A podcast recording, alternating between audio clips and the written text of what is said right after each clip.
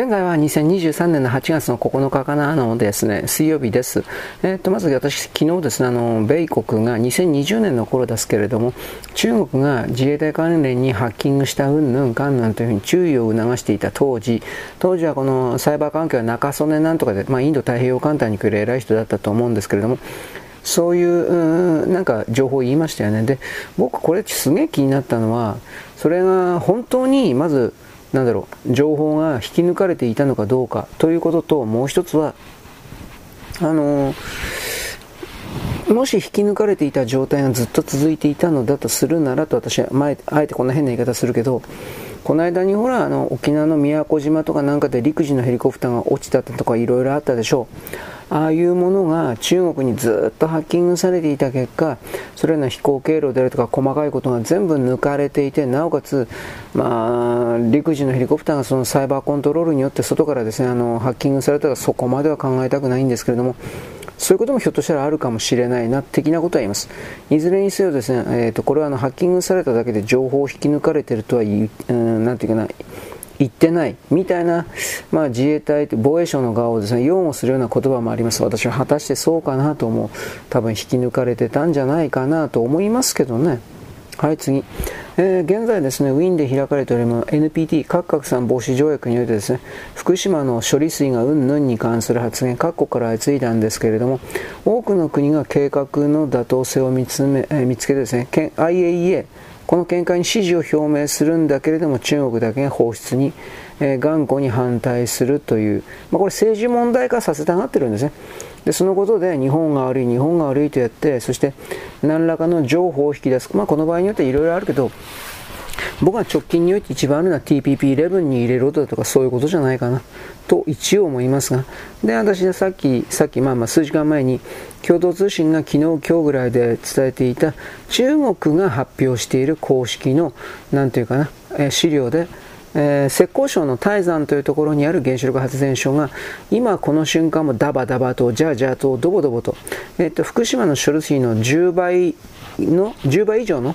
あのそういう汚染水っていうんですか、彼、うん、まあ汚染水ですね、彼らの表現だったら、それをですね今でもジャーっとこれ流している。そしてなおかつ中国はこれらの汚染水のえー、保管というか、それはもう限界に達していて、こんだけずっとジャージャーと流しているにもかかわらず限界に達していて、そしてそれがですね結局どうするんですかね、結局捨てるしかないんですよ。処理もせずにそのまま捨てるしかないんですよ、中国のこれで。だって処理関係、多分処理関係が全くできていないから、中国にある ななじゅうパーセント、ななわり以上の原発の全てが福島の処理水よりもななばいからじゅうばいぐらいの濃さで今でもダバダバジャージャードボドボとこれ流れてるっていうことです。だ処理水 の, その能力がないということです、早い話が。だそういう人たちがなんで、ね、日本に対して一方的で、ね、日本は悪いんだ、日本はそのすごい汚染がとかって言えるのかなと思ってね。はい、えー、今高校野球やってます。僕は詳しいこと知らないんだけど、興味ないから何暑いからコールドタイムなんかちょっと試合を中断して、えー、なんだろう、試合を中断して体冷やす、ようわからんけど、なんかそういう時間あるの、なんかそういう記事ヘッドラインちらりと読んだだけで俺知らないんだけど、まあとりあえずそういうものがあって、そしてね今までにそれなかったんで、そういうことがなかったんで、えー、何だったかな、逆に筋肉痙攣、肉痙攣ですか、休みすぎてという言い方って書いてあったけど、どんだけ休んだのか知らないけど、休みすぎたいう形でふたりほど、試合中にふたりほど痙攣が起きた。まあ肉離れとかではないからまだいいんでしょうね。そういう記事というかそれがあります。はい、で今野球関係でえー、っとあの ピーエル 科研、私さっきもさっき言ったね、これなんか一人の生徒の圧倒的熱意を周囲に動かしたっていううんぬんって書いたけど、まあ、これから本当にその復活なんか俺できないと思うけどね。一応一応その ピーエル 科研の野球部が奇跡の復活を遂げるための動きを開始した。これヤフーに載ってました。そうで無理なんじゃないのと俺一応言うけど、ただ僕これ知らなかったけど、桑田さんか、元巨人のピッチャーね、この人が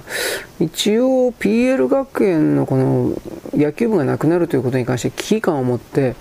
この人はこの人でなんかその復活のための動きをしていたらしいんですが、僕この辺の報道一切知らなかったです。あ、そうなんだっていう感じなんですけど、俺は宗教系だから別にね復活しようがしない、どうでもいいって感じですけどね。はい、次。中国でですね、七大水系に黒竜江省のですね、松、えー、松竹梅の松に花に江戸の絵と書いて松花江だと思いますけど、ここであの洪水が発生した。あのー、中国というのは春節、春節、あの川、川底をですね、あのショベルカーでギャーギャーとかで掘ってですね、川っていうのはほっといたらどんどん川底が浅くなるんで、洪水しやすくなるんで、だから、あのー、日本ではなんだかんだ言うけど一級河川で、あれどこを中心としてやってるのかな。また春節工事やってますね。僕結構見ますよ。でも海に近いところだけなのかな、あれは砂利取ってんのかな、俺そこまでわかんないんだけど、春節工事は結構見ます、なんだかんだ言って。だからそういうことを踏まえて、じゃあ中国やってんのかっていうと、まあ、やってないみたいですね。はい、まあ、金がないのか、いや多分金がないんだろうね。あとノウハウがないのかもしれない。はい、えー、一時停止でした。いきなり話題変わりますけど、覚えてね、ピーエル 加減のこと言ったんだったっけ。まあいいや。えー、っとね、なんだったかな。あ、アメリカでね、まあ世界中でそうなんだけど、アメリカで異常気象が発生しているそうです。まあとりあえずあの大水落雷的な形でアメリカ人の方は亡くなってはいないと思うんですけど、なんか怪我をしたとかうんぬんという複数の箇所でそういうのを見ました。まあ、あの冗談抜きは気をつけてほしいです。まあ、アメリカって言うほど災害はないのかなと思ったりしたけど、うん、次わかんないえウォールストリートジャーナルが昨日ちょっとあの伝えてました。昨日かな。うーんとね、外国人の旅行者がもはや中国に観光旅行行きたくないそうです。行ったら捕まるからでしょうね、冗談抜きで。で、あの国外であの中国の旅行代理店を含める、えー、両方の代理店がツアーを組んだんだけど、去年、えー、にせんじゅうきゅうねんでさんびゃくななじゅうまんにんだった中国への観光客がにせんにじゅうさんねんどになるのかな、これはごまんにせんにんだって。どんだけ減っとるんよって感じですよね。だけどあんなスパイ防止法みたいなもんとかね、とにかく何やっても捕まえる、スパイにして牢屋ぶち込むだとかそういうやってんだから、そんなもん怖くていけないだろう。そのネトウヨレーシスとかっていう問題じゃないよ、はっきり言って。はい、次。えー、中国がね、あの福島の処理水云々で言いがかりつけてるってこと言ったけど、えーっとね、この福島関連の食品、まあ、まあ日本の食品全部ということが分かんないけど、輸入停止措置というものを取ってます。うん、日本からの、ね、輸入停止措置というかで、そういう流れの中で、えーっとね、福島からのチョコレート製品、グミ製品というものを、まあ、黙ってったら変な言い方だけど、まあ、黙って、えー、輸入していた、何賞だったか忘れたけど、その賞にね罰金が下された。なんかにじゅうまんえんって書いてあったな。そんな営業ができなくなるような金額ではないと思うけど、 あ, ある意味見せしめなのかね。でもお菓子とかは関係ないんじゃないかな。あの一応建前者の人たちが言ってるのは、水産物、お魚さんとか、あと、えー、の野菜とかなんかそういうもんだと思うんだけど、うん、なんかよくわかんないただ単にメンツをメンツを立てるために何かやってるんじゃないかなという気はするけどね。はい、次。えー、っと中国の、えー、っと失業率がおそらく よんじゅっパーセント 超えてるっていうふうにだんだん出てるけど、これらの、あの情報がね、あの言っちゃいけないというか、確実な言論統制というものの中で、うーん、なんだろう、黙ってる国民に伝え、まあ、本当のこと言うべきだと思うけどね。この よんじゅっパーセント は年内にすぐ ごじゅっパーセント になると思います。あらゆる産業が死に出している、あの消費物資含めて、うん、だからそれを受けてということにまあなりますね、どう考えたって。あの中国に自分の経済の全てをあのー依存していた韓国、特にこの財閥のサムスンが、えーと、本当かどうかわかんないんですけど、本当なのかね、この数字は。営業利益が きゅうじゅうごパーセント なくなったそうです。つまり今までひゃくまんえんの利益あったものがごまんえんしか売り上げなくなったってこと、やってきるわけないよね。だから彼らが今必死になって、日本が日本が日本大好き、日本日本とかって言ってんのだからスーパー行きゃわかるけど、政府からの命令あんのかな。なんかやたら韓国製の、特にお菓子か、お菓子増えてるよ。いや僕のちょっと個人的な意見だけど、でも感覚だけど、誰あんなもん買うの値段だって、値段日本のやつと同じか、値段やや高いんだよ誰買うの、言っちゃなんだけど、殿様商売というよりも頭弱いんじゃないかなと思って。うんはい、次ね、えー、収支オンラインが伝えてました。いわゆるあのベトナム人とかの出稼ぎが日本に行っても今 円, 円安とかになっていて、行っても儲かんねえから、だからあのこれからは韓国しかありませんとかって言ってるけど、まあ、これも今前述したように韓国の経済が奈落の底に今落ちてるので、一生懸命隠してるけど奈落の底に落ちてるので、うーんこれこいつはどうするのかな。いや知ったことじゃないけどね本当に。だから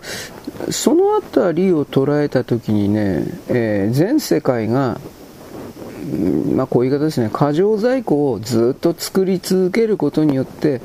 見かけの売り上げを儲かった儲かったとやってきた、これがもうできなくなっちゃったんですよねきっとね。そういう言い方をするけど、でもう一つはね、僕はあのずっと前にも言ったと思うけど、いきなりその国がね不景気みたいのになるっていうのは、ほとんどが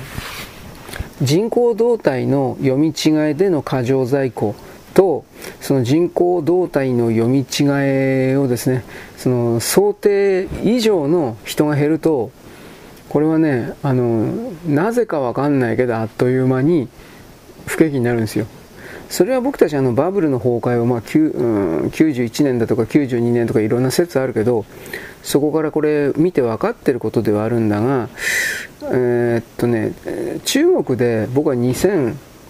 じゅうはちねんかじゅうはちねんの末ぐらいから行ったんか、これ中国でその頃はコロナって考え方武漢肺炎全くなかったけどさ、だいぶ人死んでんじゃないこれというふうなことを僕何度も配信で言ったんですけど、まあ、その頃の人はもうどうせ僕聞いてないからどうでもいいんだけど、うーんそうでなければ、例えばインターネットで、えー、いわゆるリアル店舗の売っていたようなものをインターネットで代替えしたから、えー、リアル店舗がどんどん消えていったんだだとか、どうしたこうしたどうもそんなことであの説明できないような動きが起きてんじゃないかなということを僕は言ったと思う。単純にだから人が死んだということ。まあ、この僕はあのバブルの崩壊の時にさ、あのなんだっけ、シャープだとか含めるさまざまな日本の家電産業の人々が生産工場にキャップというかチーフというか、ああいう人たちが日本国政府から渡された、あのー、なんていうかな、人口動態資料、こういうものをもちろんベースとして自分たちの企業の生産計画表をかけてたと思うんですが、それらの全部が嘘だったらどうなのっていうことなんですよ。まあ、これはあのもうちょっと中国のこれからの中国韓国の韓国もひどいでしょうね。崩れっぷりというものを見てということです。はい。次、えーとね、これ結構重要じゃないかなと思ったんですが、川勝。まあ僕はおはがきでですね、誰とは言わないけど、おはがきもらってですね、川勝の暗殺、なんて怖いこと言うんだこの人は。僕はもう、僕はですね、過激なことを言うような人間に見えるけど、暗殺だとかそんなことももうと言いませんよ。なんてこと言って、まあ、自分自身を取り繕うように必死になっておりますが、ここからです。川勝関係あります。あのね、あのー、県会議員、しがつの愛知、静岡県か、静岡県しがつ県議会議員やったんだって。でそこで最年少の当時にじゅう今にじゅうはっさいってことかな、当時にじゅうななさいで当選した議員さんがいるんだって。でそれは中山なんとかさんという議員なんだけど、この人があの無免許運転やってたんだって。で無免許運転やってて、昨日はちにちに記者会見して、ごめんなさいとお詫びするけれども僕議員辞めないですよというふうなことを、まあ、言ったわけなんですが、これに対し他の会派からいやふざけんなバカやめろという風な、えー、強い強いその声が出てるんで、これやめなあかんだろうと普通の常識で考えてこれがね大きな変動をもたらす可能性が出てきてるんですよ。それはねあのー、この人がなんかあのー、川勝のや自信なんていうかなやめないでいいですというふうなことの方に一票投じた人らしいんですよ。で、中山県議会議員に関してはこの人は 県, 県議会の会の藤野国県民クラブというところにいたそうですけど、クビ除名になりまして、で国民民主党の県連はもちろん国民民主党なのこの人、まあまあ離党届を受理しています。あ国民民主だからなんですね。あの静岡の県議会の自民党の会派が辞職勧告決議案を提出するんだそうです。まあ、静岡県議会で初めて。しかしこれは免許の執行を知っていながら運転をしていたというのを重く見てる。でこれはまあ当然だと思うわ。まあ、議員を 本, 本人は議員続けるというふうに言ってるけど、うーんまあちょっとおかしいなと。はい。で結局川勝さんはですね志の高い議員だったからですねやめないでいいよみたいな、まあ、そういう形で応援というかこの議員に対するですね、えー、なんていうか応援してんですが、この中山議員を辞めてあの 欠, 欠員というか、まあ、やり直し選挙ですかなんかようわからんけど、これこの中山議員がさっき言ったあの藤野国県民クラブというところに所属していたって言ったでしょう。じゅうはちにんね。で県議会の定数、静岡の県議会の定数というのはろくじゅうはちにんなんですって。つまり川勝辞めさせるためにはごじゅういちにん以上が賛成に回らなければ、えー、可決されないんだけど、うーんこれ前回ねいっぴょうさであの川勝の首つながったんだって。だからこの人をあの首にしていわゆるあのなんというかな川勝から離れた人を入れるというか多分クビにさせた方がいいと思う。どう考えたってそうすると川勝を落とすために自民党自民党が必死なのかな、どこの党が必死なのか分かんないけど、それを、あのー、動かせばねうまいことすれば年内に年度内か年度内に川勝をクビにすることはできるかもしれないですね。あくまで理論上という言い方になりますが、ね、何がどうひっくり返るかわからん世界ですね本当の話で。ということなんで、まあ、僕はあの川勝大嫌いなんでちょっと個人的なんかフィルターというか感情というかそういうのは良くないななんてことを思うかもしれないけど、でもこれ川勝今置いといてもやっぱこの無免許だと分かっててずっと運転していたってのは普通の人ならあははでいや母でもすまんか。だけど議員だからね税金で給料もらってる女の人なんだって。これさっき今画像見たけどちょっと甘いどころじゃないねこれはっきり言って、まあ、こういうのを許すとねあのー、女だからみたいなややこしい人はでいや出てこんだろこんなもんこんなもん女かばったら女の損だから多分出ないと思うけど。はい。あとはね、なんか沖縄のね活動家が韓国の文化賞を受賞したそうです。ああ、まあこれ在日なんですかと思ったけど、まあどうでわかんない。誰なんだろうね。つまりあの日本で日米同盟、日米軍事同盟をあのー、破壊する動きをすればあのー、韓国がそれを認めるということの意味をあなたは考えてほし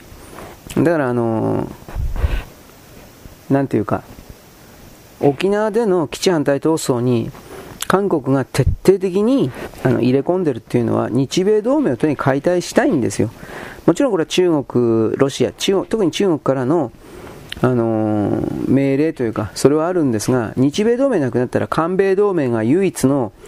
極東アジアにおける米国との同盟関係になって超超超特別扱いになるでしょ。これが欲しいんですよあいつらは。ずっと前からあの日米安保条約に対して破壊工作を韓国というのは北これは北朝鮮と共になって、ね、ずっとやってたのせんきゅうひゃくろくじゅうねんごじゅうねんだいまつろくじゅうねんだいまつと。だからこういうのもね知っといた方がいいんだ。韓国なんかをですね信じるのはバカくるくる頭の中にですねなんか変なもん入って腐った味噌でも入ってんじゃないか、脳みそじゃなくてよというふうなことを言うわけです。はい。えー、っと琵琶湖大会、これあのツイッターでいっぱい回ってきたけど、あなたこれ花火大会見ましたか、ね、僕はあのなんか現代におけるですね格差というか、えー、なんていうかなとんでもないものをいろいろ見ました。それはあのよんメートルのサイズの、えー、フェンスがあって、花火は見せないよお前ら貧乏人にはみたいなことのほら一連言ったけどさ、そのフェンスの外側でお金払わない人がフェンスの内側で行われているドーンドーンとかっていろいろナイアガラとかシャーとかでやってるでしょう。ああいうものを必死になってなんか両手を高々と上げてさ、スマホとかで映してんの、ね、また、えー、フェンスの隙間から、ね、花火見ようと、なんでそんなことさせんのかなと思って、うーんだからなんかね金儲けは大事だけど、何度も言うけど琵琶湖、滋賀県にもともとその周辺に住んでる人をないがしろにするのは明らかにやっぱ間違ってんじゃないかな。ただ一応これは、えー、っとそのシールドというか壁を作った側の言い分も一応あってね、今まではこんなこと全くしなかったから、ただで山ほど周り中から人が入ってきて、違法駐車で山ほど人が無秩序に歩いて、ゴミ散らかし放題、もう本当に大変だったんだって。でそのことに関して地元の人たちはきっと、うん、どうだろうね、ひどい目に遭ってたと思うんだけどね、ボランティアで借り出されて掃除だとか、まあ、それでもやっぱタダで見れたから、まあ、しょうがねえかっていう我慢してたんかなと思ったりもするけど、今回みたいなことされたらさすがに地元の人はバカ野郎なんで俺たちはこんなものに協力しなきゃいけないんだよという風なのもなんとなくわかります。まあこれは来年以降の動きを待っててみてくださいですね。僕は僕はどちらも行かないし、花火にも興味ないんでね、俺バカだから。はい、次、あのー、中国が今週中にも自国の中国人の日本への団体旅行を解禁する可能性があるとして、まあするんでしょう。まあ、これは日本の側の問題じゃなくて中国の側の問題なんですけれども、あのー、でもそれやるかな。爆買い消費なんか絶対しないと思うよ。ただお金ないから。そもそも中国っていうのは外貨の流出を非常に恐れてるから、嫌がってるから、そんな団体旅行をのほうずに許すとは思えんけどな。言うほど来ねえんじゃねえかなと思うけどね。ただ北海道な道民とかのね、あのツイートとか見ると、もう北海道の中ではほとんどその中国人が、夏で暑いからみんなその中国人が北海道とか来てるそうです。現地に中国人が経営するホテルとかいっぱいあって、中国語だけで用が足りるようなあの地域というかいっぱいあるのでね、なんかよくわかんないこと言ったんだと思った。はい、次。さっきも言ったけど中国政府、えー、っと不景気に関するようなことは、えー、いわゆるエコノミスト、経済家、エヌエイチケー ニュース解説みたい的な人たちはどんなことがあっても、えー、これを言ってはいけないみたいな、悲観論を出してはいけない、いや悲観論出しちゃいけないっつったっておめえよ、えー、っとしちがつの中国の輸出額は じゅうごパーセント ぐらいの大幅マイナスで、さんかげつ連続で大幅マイナス、輸入も じゅうにてんよんパーセント マイナス。これは明らかにお金がないから。あと若者がですね、あのー、なんだろう、消費しないから。若者が消費しない国というのはあっという間に景気が悪くなります。だけど そ, そういうの中国は日本のこと見てたはずなんだけどね、何一つ学んでないねきっとね、うん、市民の財布の紐をとにかくきつくしたら景気というのはさらに悪化する一方だろう、冗談抜きで。はい、だから日本の失敗見て何も学んでないということです。とりあえずあのいっしゅうかんにねいちじかんだけでも働けば失業者じゃないそうなんで、今言われてるその よんじゅっパーセント ぐらいの失業率というのは明らかに嘘です。こんなもんはそんなもんがなんというかどうやいいのかわからんけれど。はい、あとはね、まあ、自民党維新を牽制してどうのこうの、まあ、これはさっき言ったね、僕はあの山口さん辞めたらね、新しい顔にしたらね、多分それだけでだいぶ公明党は、まあ、大きく伸びるとは言わんけど、だいぶあの今の凋落傾向が防げると思いますよ。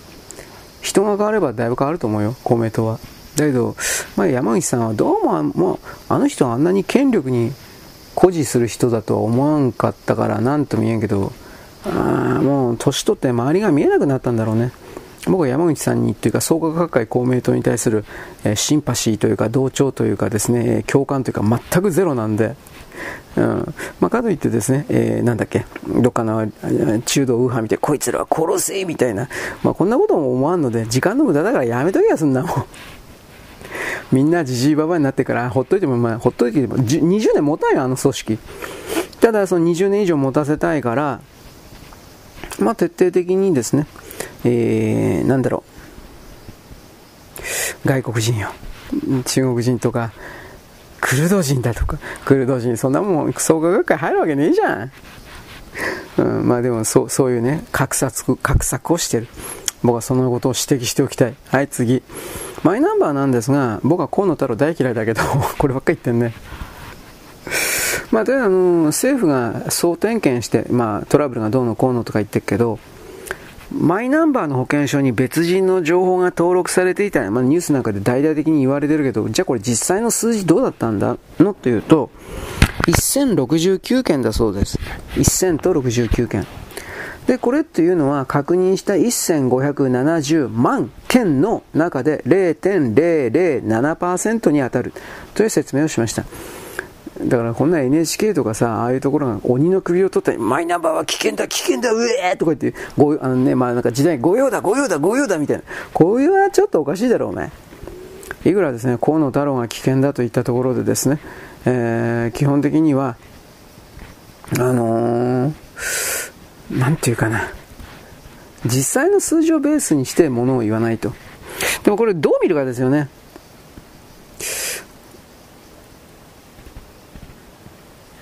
共済とか公務員の人々は手動で入力してミスってるという言い方だからね、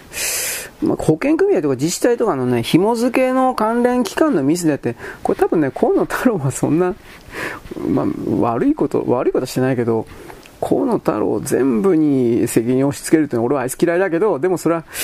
嫌いだからこいつは何でも悪いね犯罪者だ、これはちょっとフェアじゃないので、うーん、まあ、これこういうのやっぱ見るとね、日本におけるうーんなんていうかな、このインターネット関連に関わるような人々のレベルの低さというものを本当に感じるよね。でこれをやっぱりあの直していかないことには次の段階には進めないというふうになりますよね。良くないなということを言います。あと何かあったかなあ、ね、これ僕はあのゲームやらんけど、これはちょっとすごいなと思った話。あの今えっとね イーブイオー エボエボっていうですねあのゲーム大会ってずっと前からやられてるんですが、にじゅうねんぐらい前からやってるのかな、もっと前かな、アメリカでやっている賞金のかかった格闘ゲームの大会です。だから優勝した人にはせんまんえんとかいちおくえんとか、いちおくえんちょっと大げさか、だけどうん多分何千万円とかの賞金がもらえるんで、数々の伝説が生まれたけど、一番の伝説というのはストリートファイタースリーと言われているゲームで、えー、っと何ちゅう人だっけあの人、日本のプロの男のプロゲーマー、プロゲーマーでもないけど、ね、その時その人が台湾系か香港系の中国系米国人だと思う、レッツゴージャスティンとか言ってたね、うん、ジャスティンという人となんかストリートファイタースリーで戦って、日本人の側が剣で、えー、この中国系米国人は、えー、チュンリーかチュンリーハルレイです、ハルレイさんですね、ウララさんで戦って明らかに負けていたんだけど、うん最後の最後で大逆転したというのが、まあ、いっぱいでも今でも度がありますけどね、そういうところからだいたい知名度が上がっていったんですけれども、そのエボにせんにじゅうさん今年のやつで予選大会なんですが、あのー、なんていうかね、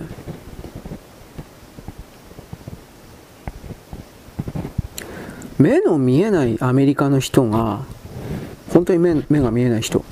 エドモンド・ホンダというですね、相撲のキャラクター、相撲取りのキャラクターを使って、とりあえず予選にいっかい戦かな、わかんないけど、勝ったんですよ。どうやってやったのと俺思ったけど、えっとね、なんかその目の見えない人にもゲームができるようなシステムを今回から新しく作ったんだったかな。なんか例えばドレミファソラシドの音階とかあるでしょう。敵の距離に応じてそのドレミファソラシドの音が変わるみたいな。敵がジャンプしていたら E マイナーとかなんか調子が変わるだとか、まあ、適当なこと言ってるけどさ、音楽俺知らないから。そういう音でとにかく相手および自分の状態を伝えるという、えー、バックアップシステム、補助システムを今回のストリートファイターろくばんになるんですよね、きっとね、ろくばん。これで、あのー、採用しまして、で、目の見えないあのアメリカの方が、とりあえずいっかい戦勝ったんですよ。すげえなと思って。そんなことあるんだというふうな。まあ、まあ、でも、世の中甘くないんで、この人が優勝してずっと本戦に行くだとか、それはないと思います。そんな世の中甘くねえよ。ただそれでも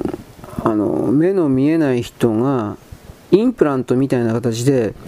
人工的に視力を取り戻してというのではなく、本当の音だけの情報でゲームに勝つというのは、ある意味やっぱこれは人間の可能性を一つ表現しているすごいもんだなと思います。まあ、僕にはできない。まあ、できないと諦めるからそうなんだ。いや、ごめん、俺、そもそもゲームあんま好きじゃないし。はい、次。えー、っと、メドベージェフがね、昨日ちらりと言ってましたが、うーんとね、ロシア、今、ウクライナとロシアの戦争をやってる中で、ロシア軍に入隊する契約兵がにじゅうさんまんにん増えたと。これ、最終的によんじゅうまんにんまで増やすみたいなこと言ってるんですけれども、あのー、ね、これ、戦争間際の時に、ロシアから逃げていった、あのー、若い人たちっていうほら報道っていうかあったでしょ。これらが半分ぐらいかどうかわからんけど、だいぶ戻ってんだってロシアに。まあだいぶ戻ってんのか、ひょっとしたら無理やり連れ戻されたのかもしれんけど、俺ここまだ知らないけど、で、あのー、戻っていったということで、でその人たちが愛国心によって軍隊に入ったのか、それともお前たちの国外逃亡という言い方ですね、国外逃亡の罪を軍隊に入れば、えー、なんだろう、チャラにしてやる、こういう取引があった、多分こっちの方じゃないかなと思うんだけど、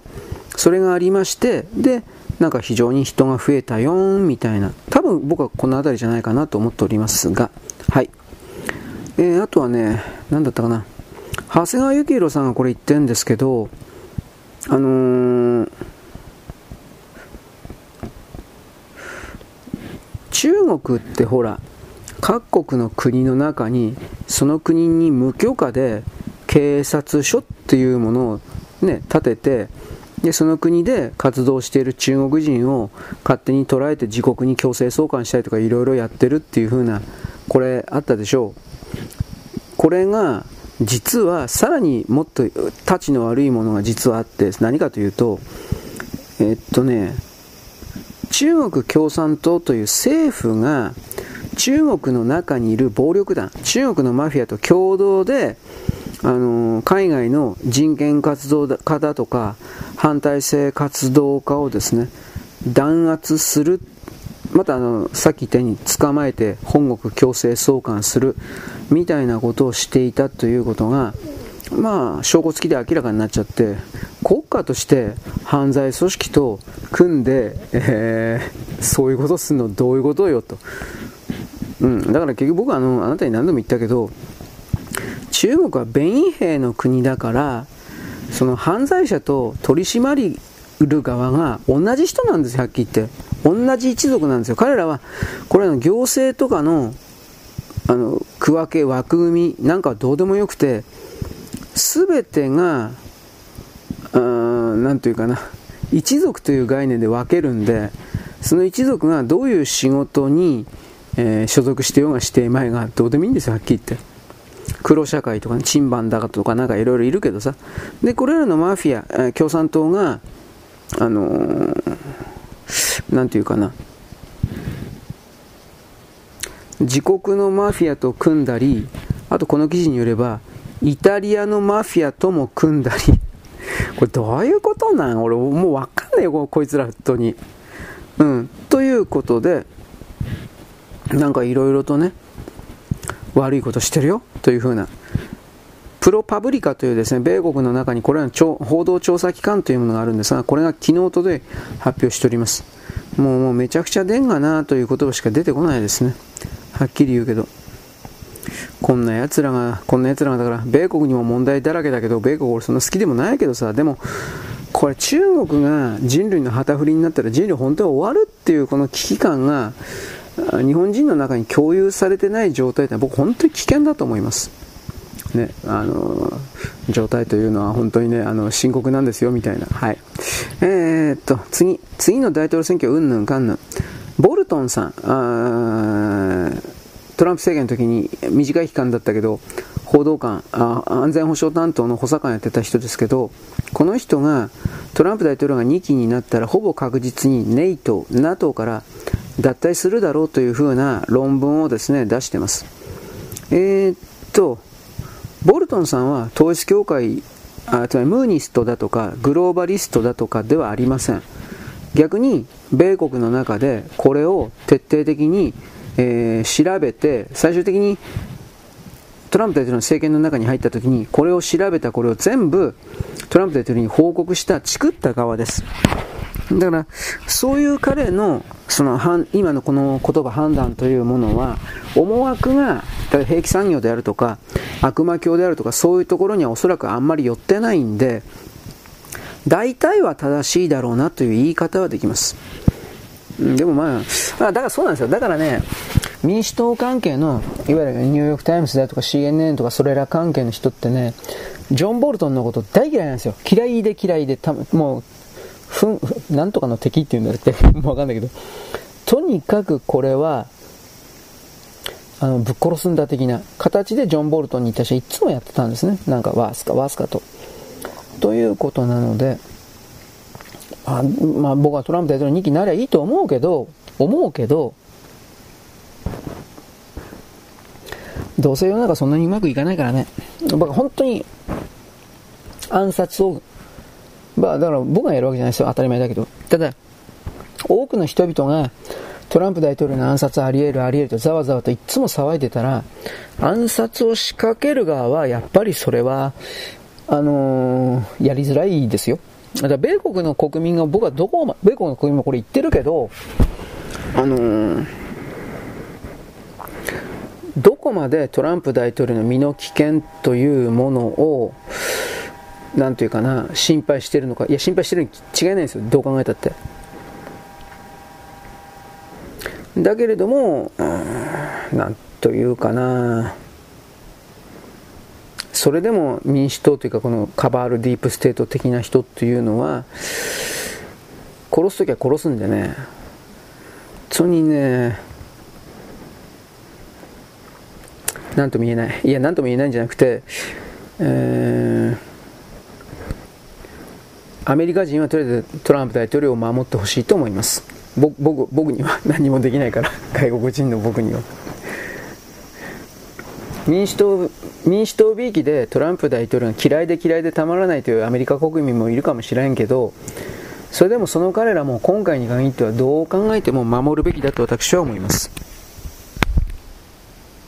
はい、えー、一時停止使ったので前何言ったか覚えてないです。いきなり飛びます。えー、っとね、ザッカーバーグとイーロン・マスクのですね、格闘対戦。これ一応やるらしいですよ。本当かどうかわからんけど、シーエヌエヌ がとりあえず昨日ぐらいで、やっぱりもう一回記事出してたっていう言い方です。はい、で、そのザッカーバーグに関しては、じゃあどういう評価になっていくかというと、えー、彼のお仲間の シーエヌエヌ ですら、まあ、いわゆるあのー、もうスレッズは話にならないと。あー、なんていうか、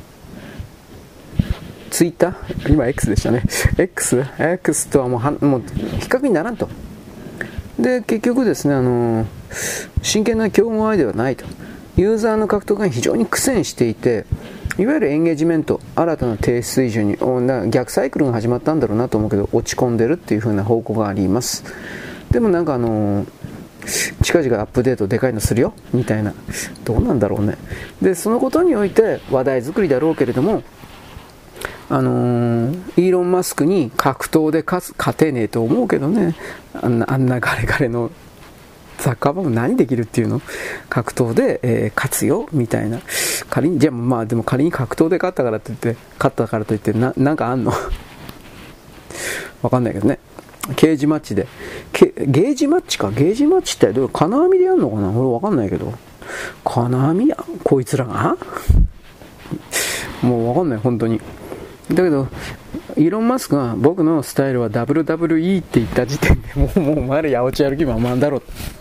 真剣にやる気ねえだろ、日本のプロレスはなめんなよおい、というようなことを僕は思ったんですがね。え、なんか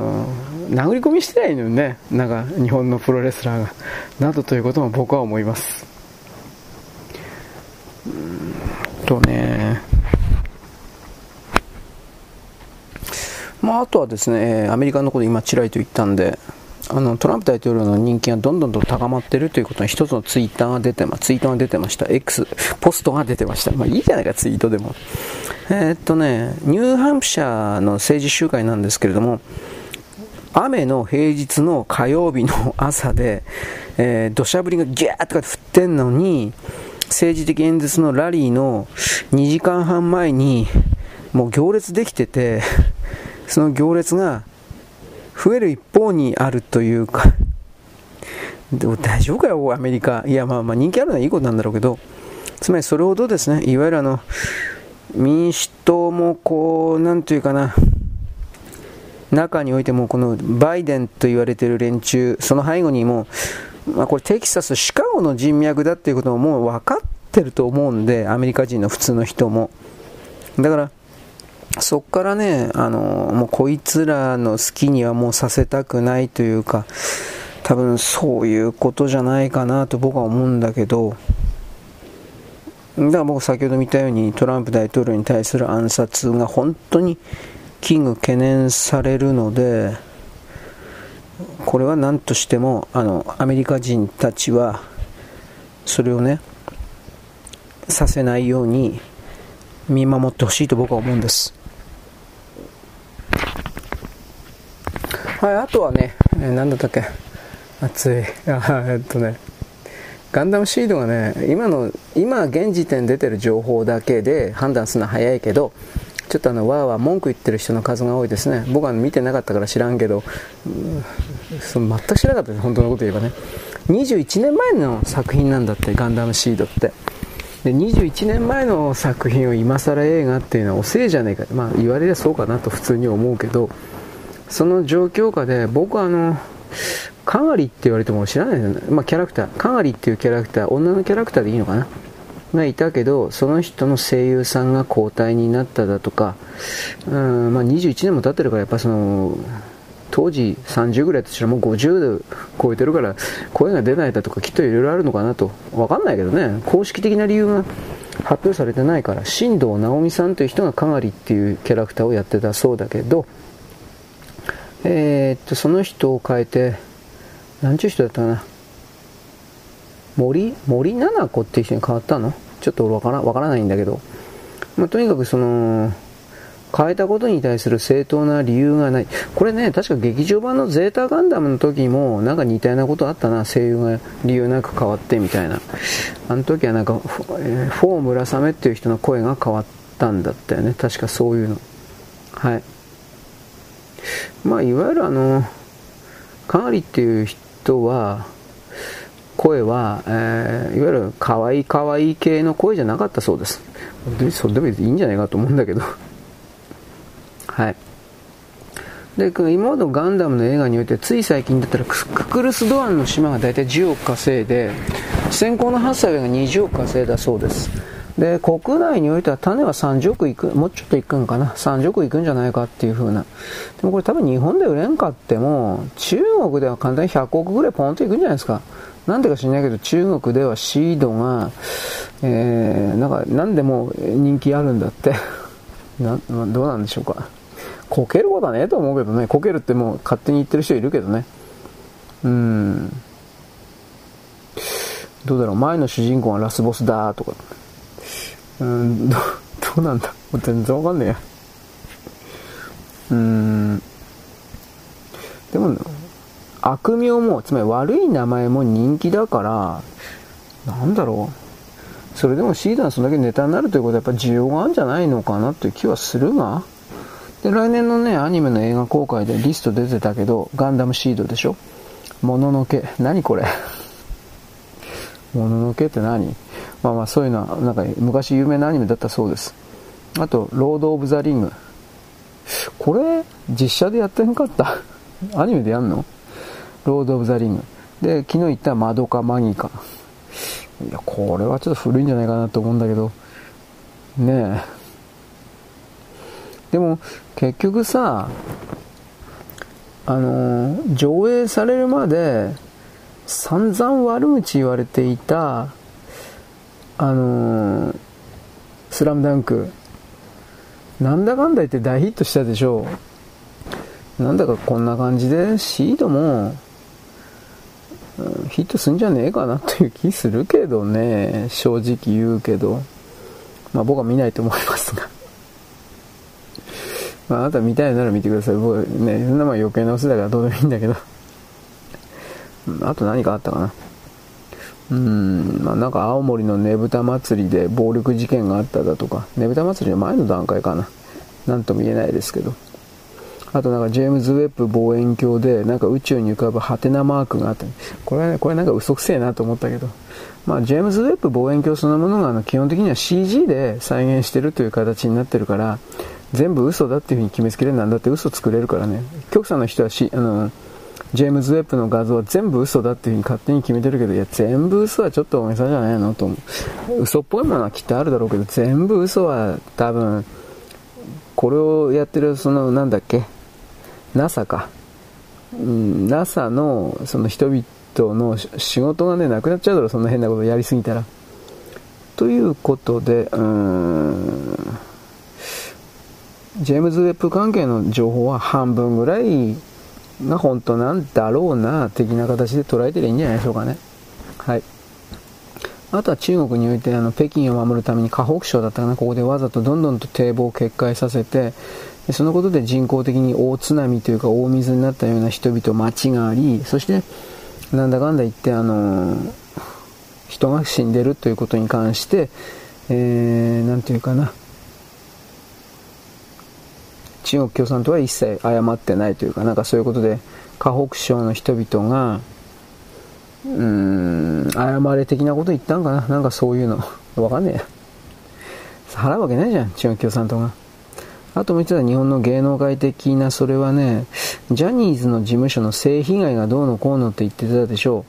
う。でこれビジネスになると思ったんだと思うけど、アメリカ人の弁護士たちがこの被害者と言われている人たちに必要にえー、接触してるんだって。何の話かというと、いわゆるこれを訴訟大国アメリカだから、でもアメリカで開くのこれわかんないけど、性加害を置いて、えー、日本で開くんかな。でも基本的にあのアメリカの弁護士資格だったら日本の法廷には立てないんですけどね、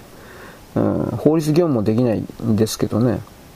ただ結局それは一応ジャニー喜多川がえっと、日本だけでこういうホモ行為をやっていたのではなくて、ハワイとかアメリカ国内でもやってたっつうんだけど、これ本当なんかどうかわからんから、本当なんですかそれ。金目当てでそういう事件を無理やり作るっていうことはアメリカなら本当はありそうなんで、僕はちょっとこれどっからどこで信じていいのかなという強い疑いを持っています。まあいいや、大体そんなところでございます。よろしいでしょうか。あ、疲れた。暑いからもう頭溶けそうだ俺本当に。というわけでございます。まあ皆さんもですね、僕も同じような熱中症の危険があるので、水と塩をですねバンバン取ってください。はい、よろしく。ごきげんよう。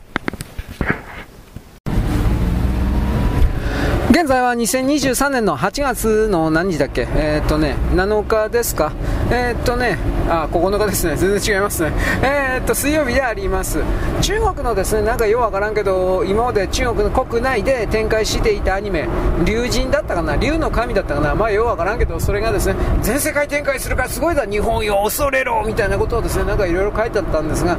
えーアニプレックスがとりあえず絡んでるという時点で、アニプレックスはこれ商売になると思ったんですかね、ようわからん。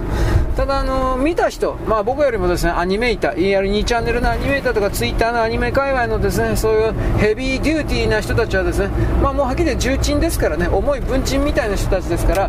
のー、内容に関してはですねもう速攻で厳しい評価厳しい評価をしております。ああ、日本アニメのパクリだね、ダメだよこれだよ、こんなもんでは売れないよ、わすげえ偉い、なぜこの人たちはいつもこんなに偉いのか。まあ、上から目線どころではないような素晴らしい人たちであります。うん、何なんでしょうかねこの人たちはね。はい、ということなんで、えー、まあどっちにしたってあのー、なんていうか日本のアニメの模倣みたいなところをやめない限りにおいては、その中国韓国の独自のとかってやったところで限界が来ると思いますけどね。なぜかといえばですね、基本的にはその中国共産党の検閲がありますから、前にも言ったけどね、その検閲の高度というものはもちろんこの中国のアニメスタッフスタジオというのは分かってるわけです。だからこれはやばいだろう、まあ、企画の段階で自分たちの可能性を次々と削り落としていくわけです。ですので、えー、これぐらいはいいだろう的な形のです、ね、本当に狭い、えー、選択肢の中からさらにそれをあのこの間のね日本の漫画の「キチガイ」という「今日」という字をですねあのもう使えないみたいな、それと同じような言葉狩りと同じで、自分自身で強い強い自主規制をかけるわけです。なんでかって言ったら、完成した後にダメだって言われたらそれ全部下手すれば全部ダメになるんで、部分的修正だとか部分的編集当然ということの制作体制でどうも中国のアニメというのは進められていて、でうーんおそらく途中途中で中国共産党にこれ見せたりしてるんじゃないかと思うんだけど、それでチェック OK もらって、で最終チェックで投資であの見てもらうそうなんですよ。でその中国共産党のその人がどうだろうね、毎回同じ人だったらきっと癒着だとかなんかそういう面倒くさいことがあったりするんで、多分違う人になってんじゃないかと思うんだけど、そこからね違う人が最終的に一番違う最後の違う人がダメだやっぱこれはってなっちゃうと全部ダメらしいんですよ。これをやっぱ中国のアニメ制作会社は恐れてるようです。いくらね補助金が政府からだいぶ出るといったところで、えー、制作費の ひゃくパーセント 出してくれるわけじゃないんで当たり前だけど、そうなるとやっぱ丸々赤字をその制作会社が背負うということになり、で背負ったそれをそうした制作会社はやっぱりその多角化経営してるわけじゃないですから、他のアニメを当てて返すだとかそうした風にならざるを得ないわけでしょう。でそれが当たるかどうかというとまた全然分かんないわけです。それの繰り返しでやっぱり面白いアニメっていうのはなんだかんだ言うけど冒険新しいものをやらないとやっぱダメですよね。で日本の場合はそれがまずあの紙媒体で漫画媒体で大体は試されているので、その紙媒体世界の中で本当に本当に激しい競争、本当にどうしようもない激しい競争を経て人気と言われている作品だけが生き残るわけです。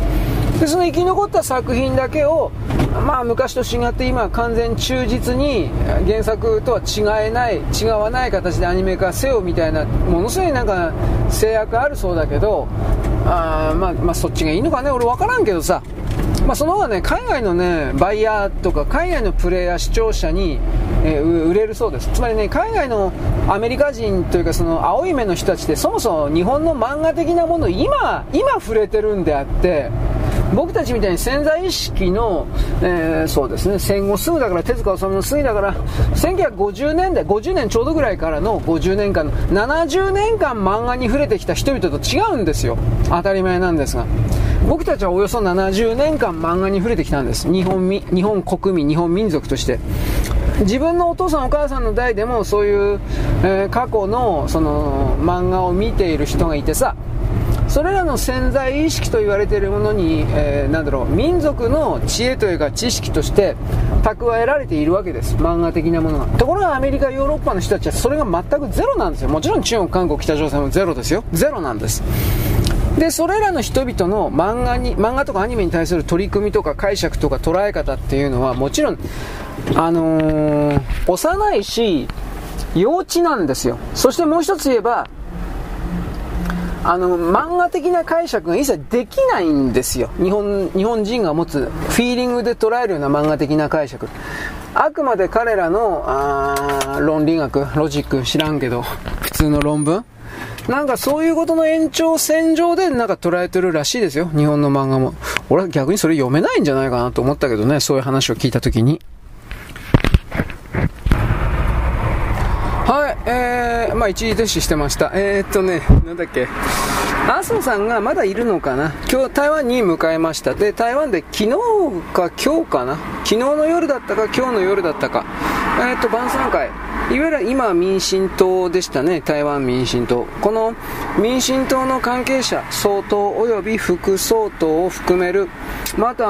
経済関係も含める総動員で晩餐会をするということ。現地の台湾のメディアは台湾フォーカスのなんか含めて、まあ、一面にあの麻生さんの訪台と言われているものをぐわーっとか取り上げてるんですが、日本のメディアがどれだけ中国共産党に毒されているのかということがよくわかる指標として、えー、この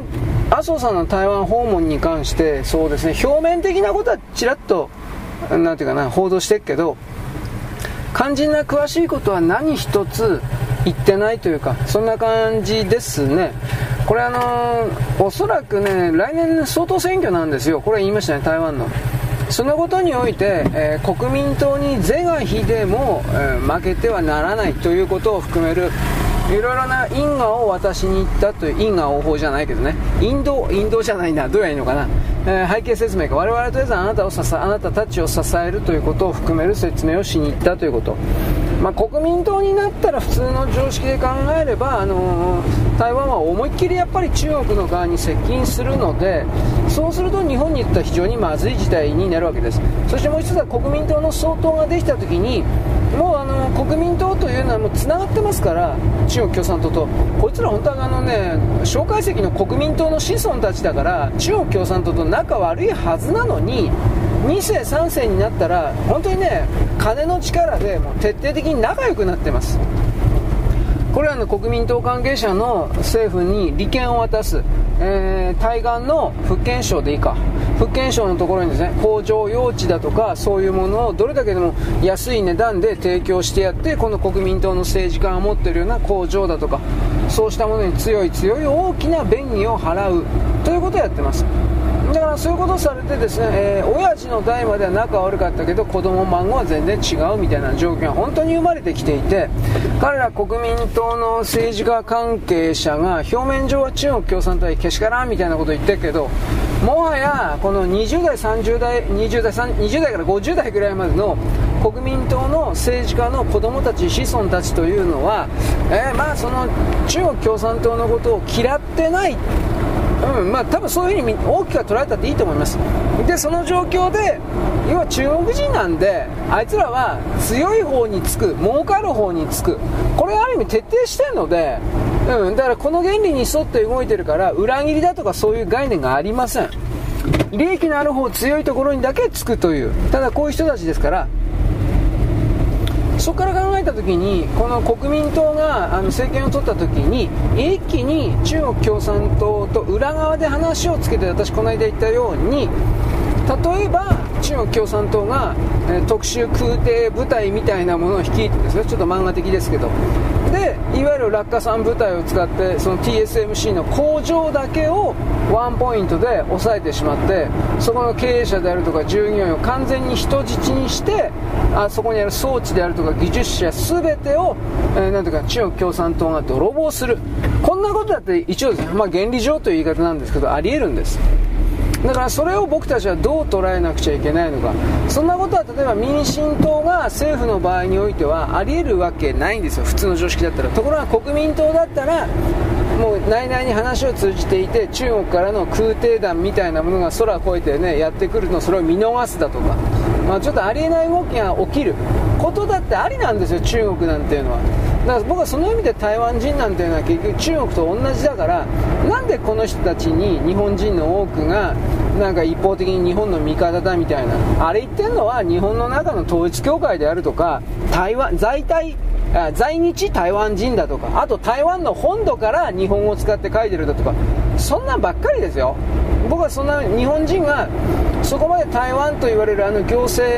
領域において詳しい人がいるとは全く思えないし、なおかつ深く深く付き合ってる人、つながって経済的につながってるような人がいるから、いても本当に少数ですよ。知ってるわけないんですよ、そんなもんが。所詮同じ中国人、私の知り合いですね、所詮同じ中国人だよ、はっきり吐き捨てるように言いましたからね。なんか嫌なことあったんですかそれ聞いたんですけど、だからそういうことを踏まえてね、簡単に相手を信じるのは騙されてはいかんのです。これ僕これ何度も言うけどね、それが日本のやっぱり一番悪い癖だと思います。えー、俺これ一時停止だったからごきげんようって言ったか覚えてないけど、まあとりあえずですね、あのー、騙されやすすぎる癖を日本人、私はあなたは持っているんですが、ね、それだけいい国にいたんだけど、あのこれだけ人々が混ざってくると、いわゆるあのコップの中に汚い水が混ざってですね、それがあのコップの色を変えようとしているかのごときに、ね、なっていくんですよ。それを自分自身の強い意志とテクニック、いろいろ駆使して、えー、防ぐ、弾き返すということをしなければ、あっという間に騙されて奪われてすってんてんです。お金だけの問題ではありません。そういうことを踏まえて世界を新たに見返してくださいということを僕はいつも言うわけでございます。はい、よろしく、ごきげんよう。現在はにせんにじゅうさんねんのしちがつ、じゅうがつ、はちがつのですね、ここのかの水曜日です。えー、中国におけるですね、観光旅行、えー、中国を目指す観光客が減っているということを言いました。さっき言ったかな。えっと、去年、にせんじゅうきゅうねんの段階でさんびゃくななじゅうまんにんの外国人が、えー、中国に向かったんですが、えー、っとね、現時点、このごがつ、ろくがつぐらいまでの統計だったかな、ごまんにんだって、全世界でごまんにんの人間しか中国に行ってないんだって、旅行として。じゅうぶんのいちだと僕思ったらじゅうぶんのいち以下ですね。ひゃくぶんのいちで さんてんななまんにんだからひゃくぶんのいちよりもちょっと多いぐらいか。やっぱこれはですね、えー、米中対立がどうこうとかそういうこともあるけど、やっぱこの反スパイ法、うん、武漢繁栄のこともあるけどさ、反スパイ法で一旦捕まったら、無実の罪で捕まったら二度と中国から出してもらえないという、今回そのなんていうかな、中国国民に密告制度というものを採用してるから、どんどんとあなたが外国人スパイと思った人を密告してください当局にとかってやってるので、そんなもん恐ろしくていけんだろう、はっきり言うけど。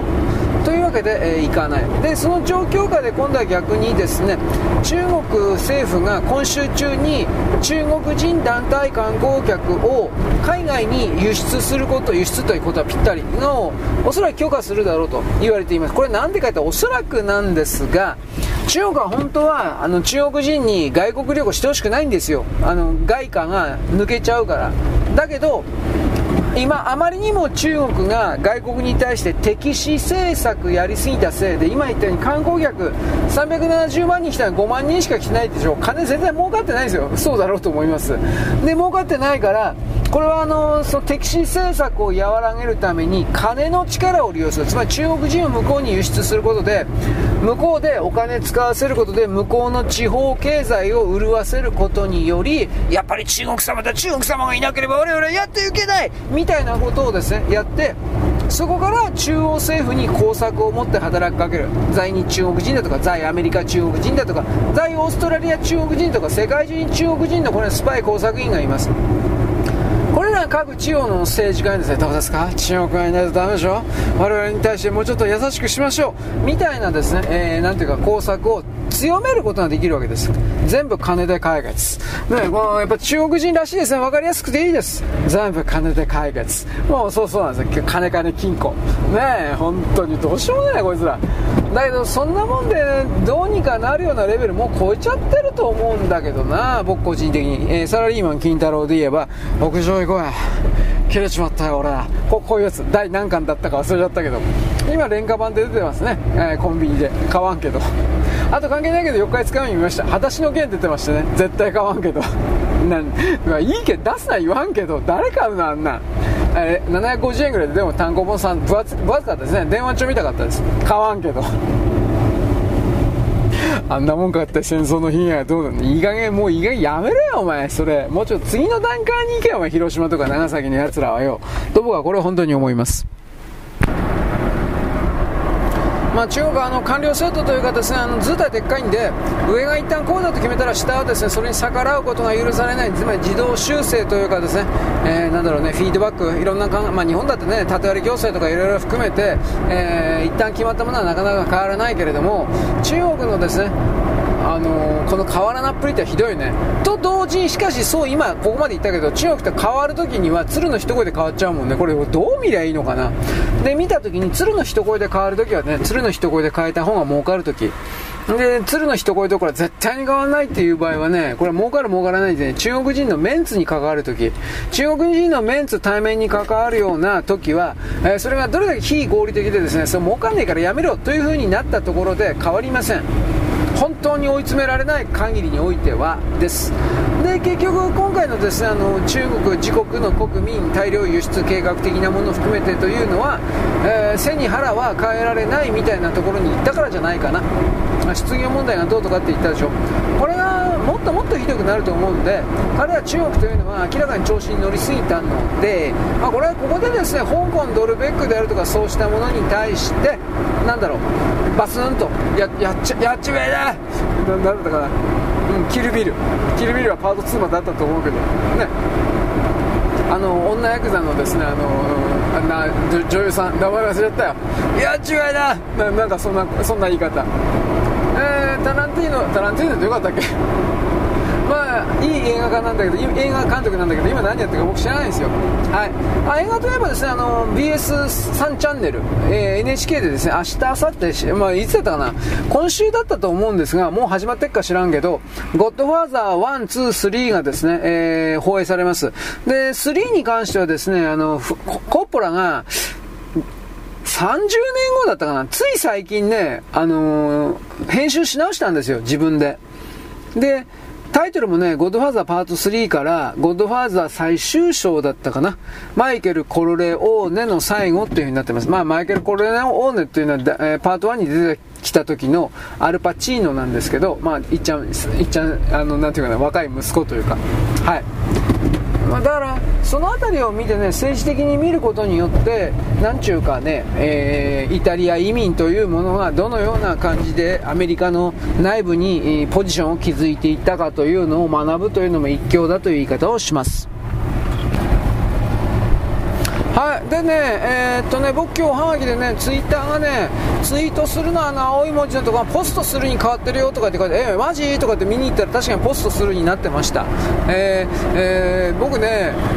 ちょっと前にツイッターで何だったっけ、ごふんにふんにじゅうびょうにふんにじゅう以上の長い動画あってさ、なんでこんなことできるんだろうね、タカ・カールソンの動画の時に僕言ったと思うんだけど、で僕はあのツイッターブルーというのはなんとなく知ってたんですが、ツイッターブルーさえ入っていればいちじかんぐらいの動画上げられるんだったね、俺知らんかった。で最近さらにですね、えー、とサービス改善になって、まあ、これはあのスレッズだとかいろいろ出てきたからだと思います。えっ、ー、とねせんはちじゅうっていうのはハイ、ハイビジョン エイチディー 画像っていうの分からんけど、 エイチディー 画像がにじかんまで入るようになったんだって。すごいね、にじかんだって動画。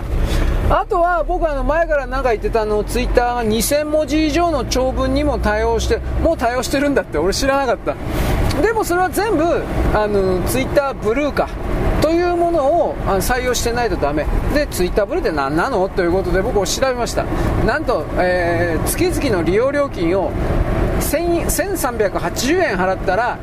毎月毎月払ったらそれのですねサービスを受けられる。もう、もう、もう一瞬にしてやめましたまあそんないちじかんとかにじかんの動画をつあの作ることもないけど、にせんもじ云々もまあないけど、そのせんさんびゃく、まあ、きゅうひゃくはちえんでも高いわ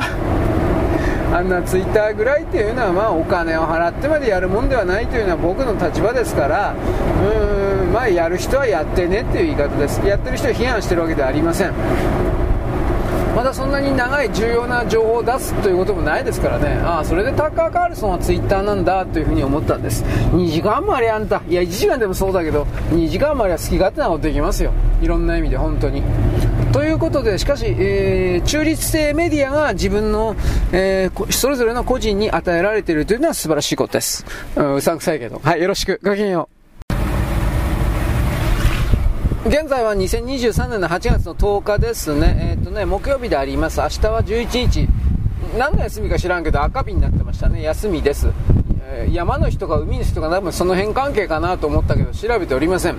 えー、まあ休みだそうです。はまあ、まあ、まあいいです。言いたいことはいろいろあるが、ね、あなたたちは休みだけど俺は働いてんだよ。ああ、ああ、まあこういうふうにやさぐれたですね演出をしてみせるというのも僕の僕の立場の方があなたよりもずっと下なんですよ。あなたの方が偉いんですよ。上なんですよ。どうですか、満足しましたか。あなたの笑顔をくすぐりました。あなた偉い偉いすごいすごい。というふうなことを通じてですね、嫌味に聞こえないような形でリスナーを確保する、ね、リスナーの優越感を、えー、くすぐる、ね、どうぞどうぞ聞いてください、私は小じきみでございますみたいな、ね、こういうの、ね、あのー、でもこれあんまりやりすぎるとね人間の精神がおかしくないから僕はおすすめしないんですが、しかし僕はこれ今はねさらにもう一歩か二歩進むとねそんなものが当たり前、ね、なる人がいるんですよ。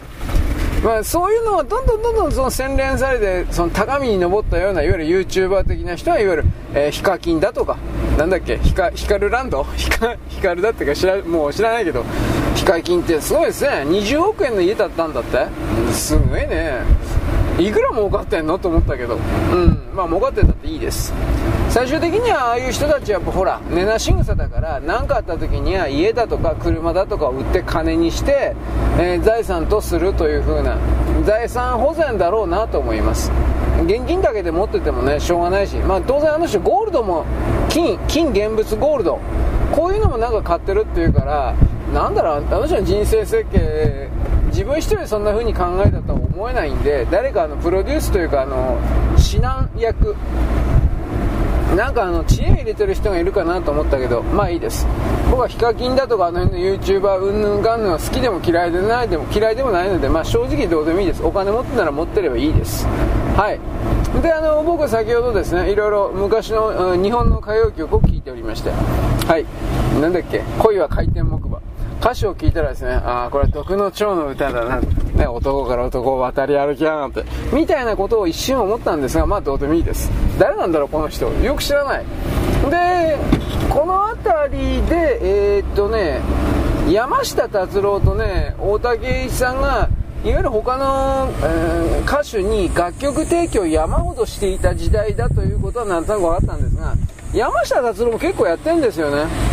で自分でその提供した曲あんまり歌ってないんじゃないかな。僕はこれそんなアルバムも押さえてないから知らないけど、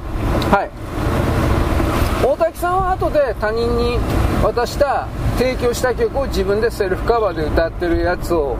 エルピー かなんかでいちまいかにまいか出してます確か、うん、まあそれはそれでどうなんだろうね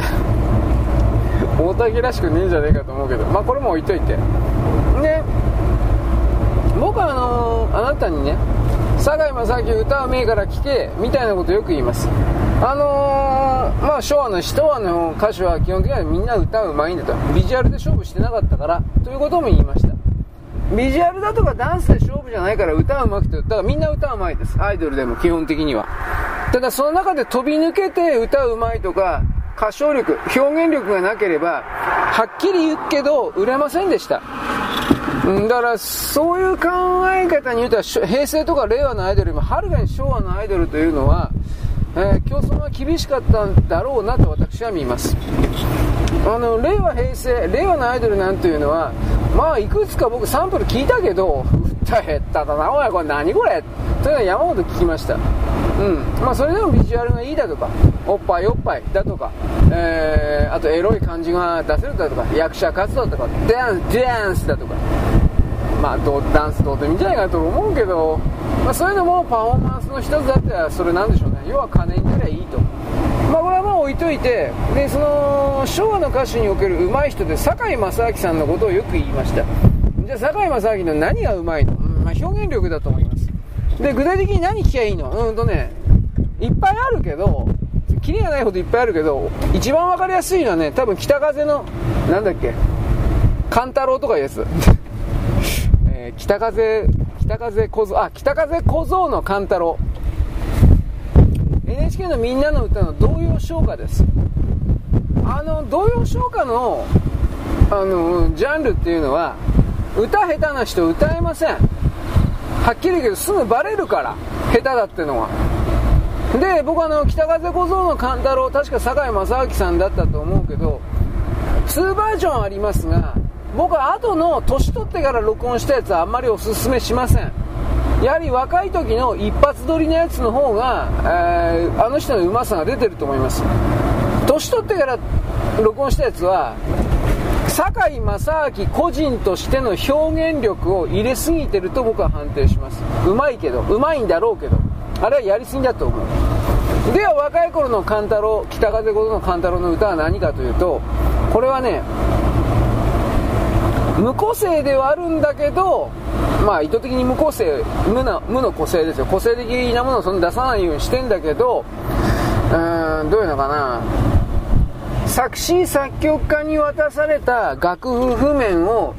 忠実に堺正章という人物の声で再現しながら、しかしプラスアルファ、あんまり彼自身の個人としての解釈をせずに、あくまで 北,、えー、北風小僧の勘太郎というキャラクター性を表現するということを自然にやってます。自然な歌い方でやってます。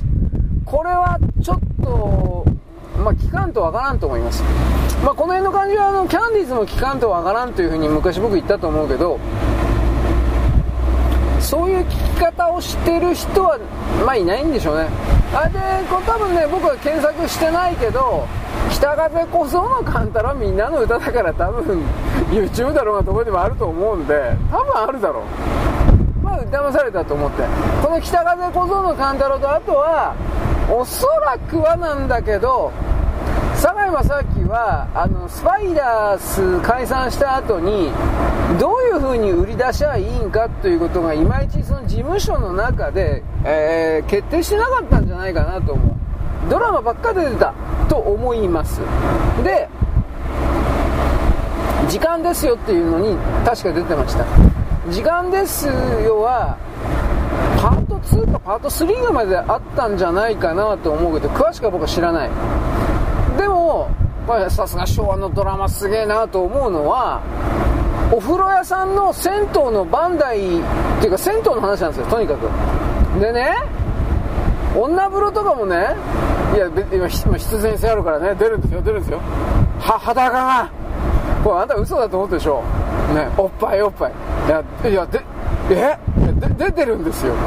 かといってね、あのそのどうやんのかな、エロい感じでね、性的に何かをね、興奮した興奮しましたか、ツイ、えー、ツ、ね、ツイッターのねコミュニケーションのって興奮しましたか、こう、こういうのじゃなくて、えー、リアルに女が女風呂張ってたらあんな風に動くだろうなみたいな感じで、でも女風呂、まあ、もろに映してんだよ。いや、いつもではないんだろうけど、でその中で堺正章が挿入歌を歌ってます。僕このタイトル忘れちゃったんですよ。だから時間ですよで検索すれば多分挿入歌の名前が出てくると思います。でそこでね、確かね、浅田美代子ともデュエットしてるか、浅田美代子も単独で曲を入れてたかもしれない。僕これ分からん。浅田美代子って確か吉田拓郎の奥さんだったと思うんだけど、俺調べたけど覚えてないんだわ。うーん、浅田美代子歌うまかったか、どうなんだろうね。浅田美代子と浅岡めぐみっていうのは同期というかあの辺なんでしょうと僕は一応あなたに聞くけど、俺は俺もよく分からんと喋っとるわ。うーん、浅田美代子ってどんな曲歌ってたんかな、この辺なんて分からん。あのー、この辺りのアイドルってそんなに前に出てきてないから、あの推しが弱いという、弱いかな、まあどうかな、浅田美代子でしょ、浅岡めぐみでしょ、南沙織なんかもこの辺のラインに入ってんのかな、こうちょっと分かんない。でそっから上がごねんぐらい経ってから桜田淳子と森昌子、森昌子は演歌だけどね、桜田淳子と森昌子と山口百恵に入って、でそこからさらにごねんほど経ってから、えー、松田聖子と中森明菜、この時代ふたりで終わってんのかな、この辺り僕はよくわからんわ。でえー、っとね松田聖子とかの前に榊原郁恵とかなのかな、どうなんだろうか。まあこの暇な人はね調べてください。俺あんまり暇じゃないから年表みたいな感じで並べてないからそこまでね詳しく知らないんだけど、あの榊原郁恵と同時代に柏原芳恵っていうのは確かいたはずなんだけど、俺この柏原芳恵っていうのは河合直子とかあの辺のラインだったかな、いや多分違うような気するけどなと、なんかいろいろごちゃごちゃになったんですよ。まあそこいら中聞いたからね。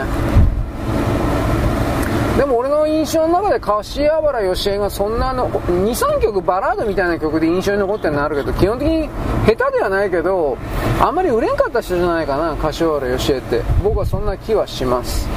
えー、あの時代はまあ、まあ、松田聖子と中森明菜の影にみんな隠れてたような気するからけいたかもしれんけど、何人か全然わかんねえよ。あの時代は本当にこのふたりだけで全部世界をというか日本の歌謡界を回していた、女のね女の側回していたという感じするから、うーんであそこで終わったんで、これ言ったよね、日本のアイドル女性アイドルは一旦あそこで終わったんですよ。松田聖子と中森明菜で一旦終わらせちゃったという。でそこからずっとなんかその復権がないというかね、はい、僕はあのー、一部の人がいるような小泉京子だとかねえ、えー、なんだっけ小泉京子河合直子だった小泉京子河合直子松本なんとかだったっけあ松本でいいよかでえー、っともう一人いたなあはいみゆうか、あんなもんは僕ははっきり言ってアイドルアイドルではあるけれども歌手じゃないと思ってるのでつまんねえから、うんまあ置いといて、ただね夏色の話だけは別だよとかそういうことは言ったと思います。まあこれ今いいんだけど、えー、酒井さんの話に戻すんだけど、その時間ですよの挿入歌で見ていけば多分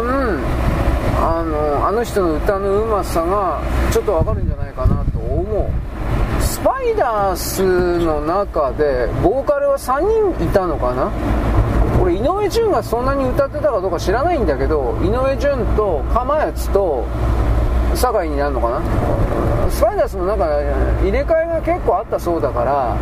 なんとも僕は分からんだけど、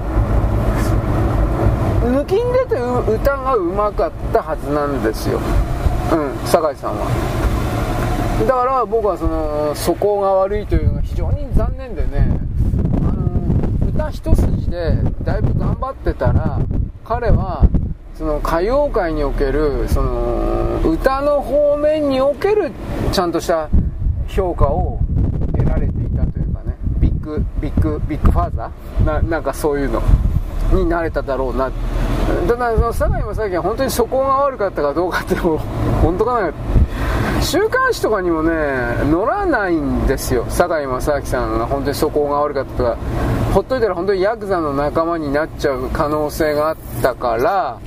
えー、だからだからグループサンズ入れたんだったかな、なんだったかな、うん、まあなんかねそういう文章読んだことあるんですよ私。芸能界の 裏, 裏のドンというか、ドンはドンなんでしょあの人って、確かなんかヒロミだったっけ、うん、ヒロミを飛ばしたのはあの人だって本当かなと思うけどまあ僕はそういうゴシップ系になったら本当に全くからっきしダメなんで何とも分かんないですけどね、実力があるのにちょっともったいないかなと思います。まあ酒井さんのことは聞いてもしょうがないけどはいで、まあ、なんでこの酒井さんのことチラリと言ったかと、まあ、ご存知の通り私昨日のなんだっけ ジーエス 特集、グループサウンズ特集ですか、聞いたんですよ全部じゃないけど。で僕はねグループサウンズっていうのはビートルズの影響を受けて日本でどうのこうのっていう説明が多いけど、これ多分ね違うだ違うよねって思ってるの。それは何かというとね、あのバレてないけどグループサウンズっていうのは合唱団なんですよ、僕の見え方からすると。合唱団というのはバレてないけど、あのー、ダークダックスだとかデュークエーセスだとかあれと変わらんのですよ、持ってる楽器が違うだけで。であれにもし仮に女が入ったら混声合唱団になるんですよ。でもそこまでいかんからね、まあ、えー、ただの合唱団、ウィ、ウィーン合唱団的な。まあ、だからたくさん聞いてみれば分かるけどね、あのビートルズみたいなその世界の音楽シーンを塗り替えるような革新的なサウンドは一個もない。いや、ここだけの話だけど、僕、僕にはそう聞こえる。で、その上で、えー、なんだろうね、よにん組かごにん組で歌わせてみりゃいいみたいな、なんか、なんかそんな感じなんかなというふうな。だから、唯一、その、グループサウンズ系の中で、おそらく新しいことやってたっていうのは、えー、田辺仁さんだったっけ、あのエレキギターの田辺なんとかさんだったと思うけど、あの人がバンド組んでたって俺初めて知ってね。で、出身が神奈川だから、神奈川の、うん、ミュージシャンを中心に集めた、なんだろう、デューティーズ、名前覚えてない田辺なんとかでね、まあ聞きない人聞きゃいいけど、その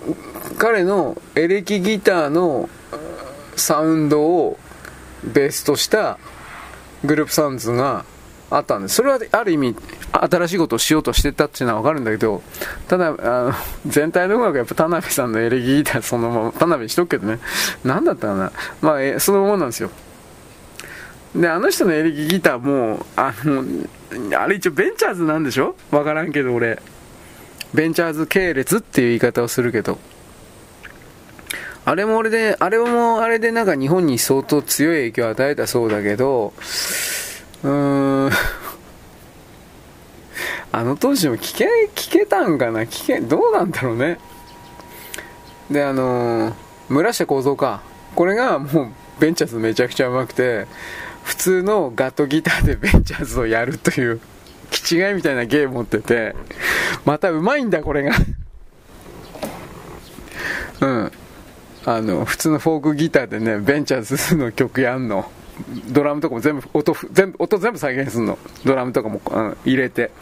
それは確か YouTube にあるわ、村下幸三かなんかで村下幸三ベンチャーズかなんかで入れればね、多分出てくると思うけど、これはなんでこんな人が売れんかったんかな、顔が悪いから。だからもうだからあれ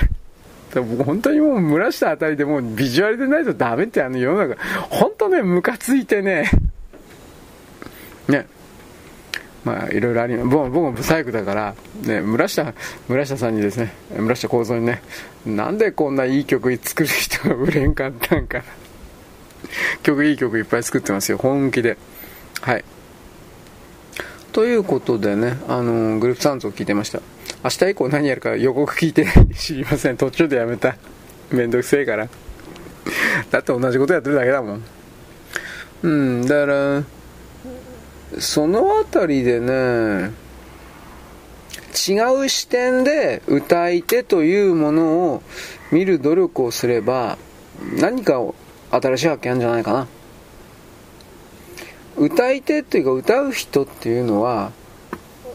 僕だとかあなたみたいに本当に 歌, 歌うということが好きなんですよ、おそらくは。歌う、歌って表現するということが、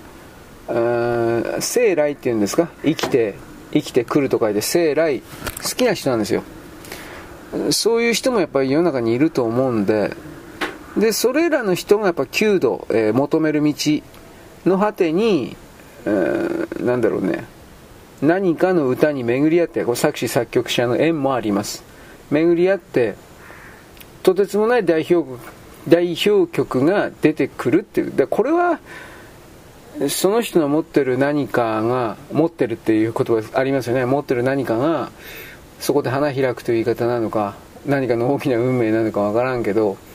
この作詞作曲編曲家と歌手、そしてそれらのタイミングですね、歌手の絶好調の時とそうでない時と、そういう見方で見ると、僕昨日ほら前川清さんのことちらりと言ったけど、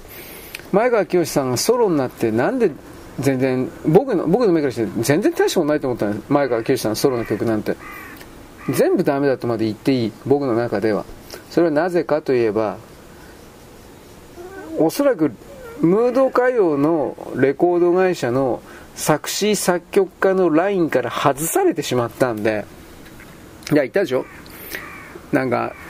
糸, 糸井重里作詞坂本龍一の曲がある時、いや僕聞いたよちょっと、あこれもうダメだなと思ったのは、あの前川清を売ろうっちゅうんじゃなくて、坂本ら坂本がこれは俺の曲だ、 俺, 俺が前川を利用してるんだ、なんかこんな感じになってんのね。あの人のさトンプーだとかさ、あの ワイエムオー 時代に来るトンプーだとか、あの辺によくる、えー、電子おことなんかここと電子ハープ電子おこと、 あ, あの音色があるんだけど、ああいうのを多用してる時点で前川さんのことなんか何にも分かってないんだろうなと思ったし、前川さんを売ろうという気はなかったんだろうなって俺はそのように判定した。うん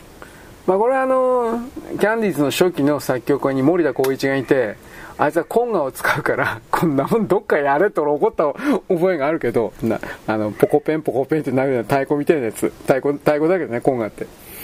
ダメじゃないけど、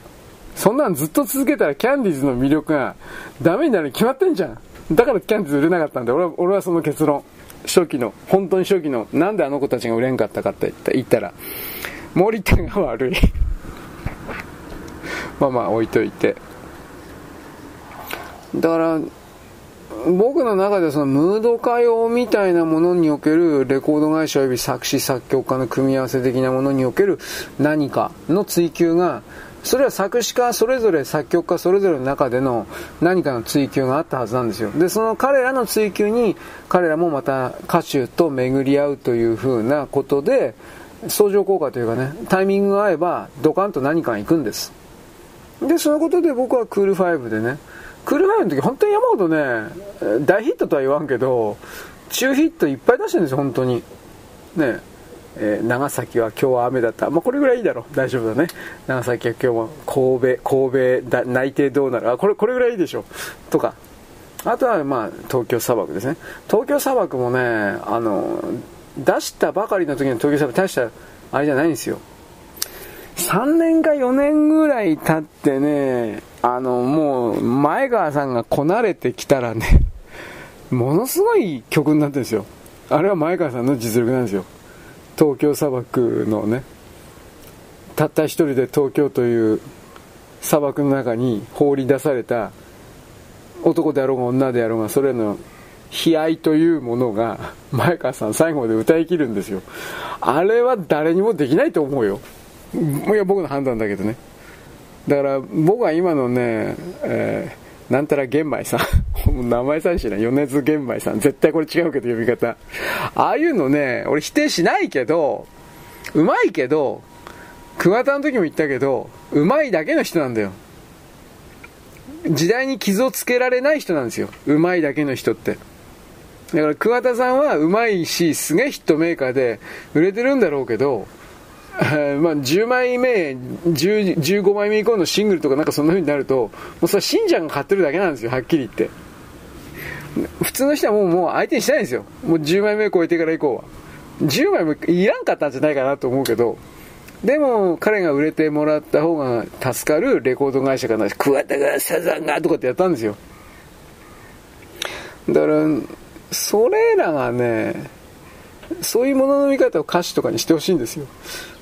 だからそれを適用するとやっぱね、ムード歌謡もそうだし、僕はあのフォーク、フォークのあの日本のフォーク、フォークロ、フォーク、そしてフォークロック、フォークロックは泉谷が作ったことになってるけど、多分あれは違うよという話もしたかな、まあ、これはしてないかもしれないけど、フォークロック、フォーク、そしてそのフォークというのもなんか南こうせつとかぐや姫ばっかり出て、こいつらがフォークを切り、いやいやそんなことないよな、南こうせつとかぐや姫なんかそんな大したことないよ、チンカスだよと、そういうことを僕は言ったような気がします。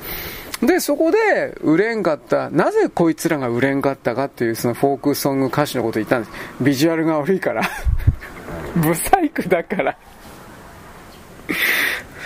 まあ言ってしまいましたね、言ってはいけないことをね。永井龍雲だったっけ、ブサイクなんですよで僕は古井戸とかも言いました、まあブサイクなんですよみんなまあね、なんかあったら洗練化されてないとかね、おしゃれじゃん。うるせえよお前、人間の顔の美醜で全てを測るだよお前と、僕はねこのそなんかそういうね、僕も不細工だからそういうそういう評価をする人はね、ははったおしゃれたくなるんですよ。どんななどんな偉い人でも。でも僕はそう思うけど、僕以外には犬頃で尻尾振るような犬しかいないんで、はぁはぁ犬犬犬ほらこういう風に言うでしょ、はぁとか言ってね、今日なんかもう暑いからね、こうこういう風に、えー、はぁはぁはぁ言ってるだろうけどね、水ぶっかけたらバカ野郎、うん、だからね、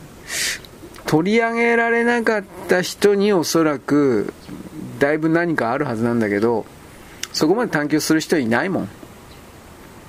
本当に上手い人を探求しないもんだって。まあみんな忙しいけどね。本当に。ましてや昭和の時代なんかもみんな、中学生、高校生、大学生なんて受験に、社会に出るための試験に明け暮れてたから、玉坂優先とかラジオで流れてくる、ね、曲を聴くぐらいだよね。探求しようなんてやつはいないよね。うん。だこれを逆に今のボンクラどもの暇ばっかりやるような令和のですね、クズ若者 Z 世代がですね、科学的分析によってですね、これを探求するということもね、でもあいつらがそのテキスト書いてもどうせろくな文章書けない、もう分かってっから、偉いですね、俺。なんでこんな偉いのかな。なぜならば僕の文章は素晴らしいからです。最近手ばっか抜いてるけど。私、私の最近の文章は手抜いてるのお分かりですかお分かりですか手抜いてるんじゃねえよあのー、キーボードまともに打てねえ、時間ないから。ということで、まあこれは今置いといて、ムード歌謡前川さん、あと俺何言いたかったんだっけ。ああ、だからゆきさおりとあの姉ちゃんのコンビも本当はもうちょっと語っておきゃいいなと思ったけど、これはまた時間あったらいつかやる。あの姉妹もね、なんだ姉ちゃんの同じ食べたから覚えてねただあの姉妹の童謡唱歌は本物だなと僕は思う。で、由紀さおりが夜明けのスキャットだったか、夜明けのスキャットって曲だったと思う。あれがなんでフランス人だったかアメリカ人のツボにはまったかっていうのは僕はまだ考察っていうか調べてないんですよね。